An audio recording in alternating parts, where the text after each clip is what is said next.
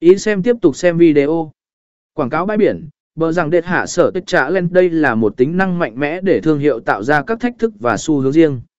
Thương hiệu sẽ tạo một thẻ hạ sở tích riêng và khuyến mãi cho nó.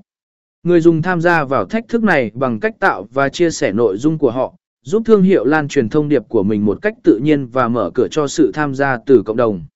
Quảng cáo ảnh Bỡ rằng đệ tệ phệt quảng cáo ảnh cho phép thương hiệu tạo ra các hiệu ứng đặc biệt hoặc bộ lọc mà người dùng có thể sử dụng trong video của họ.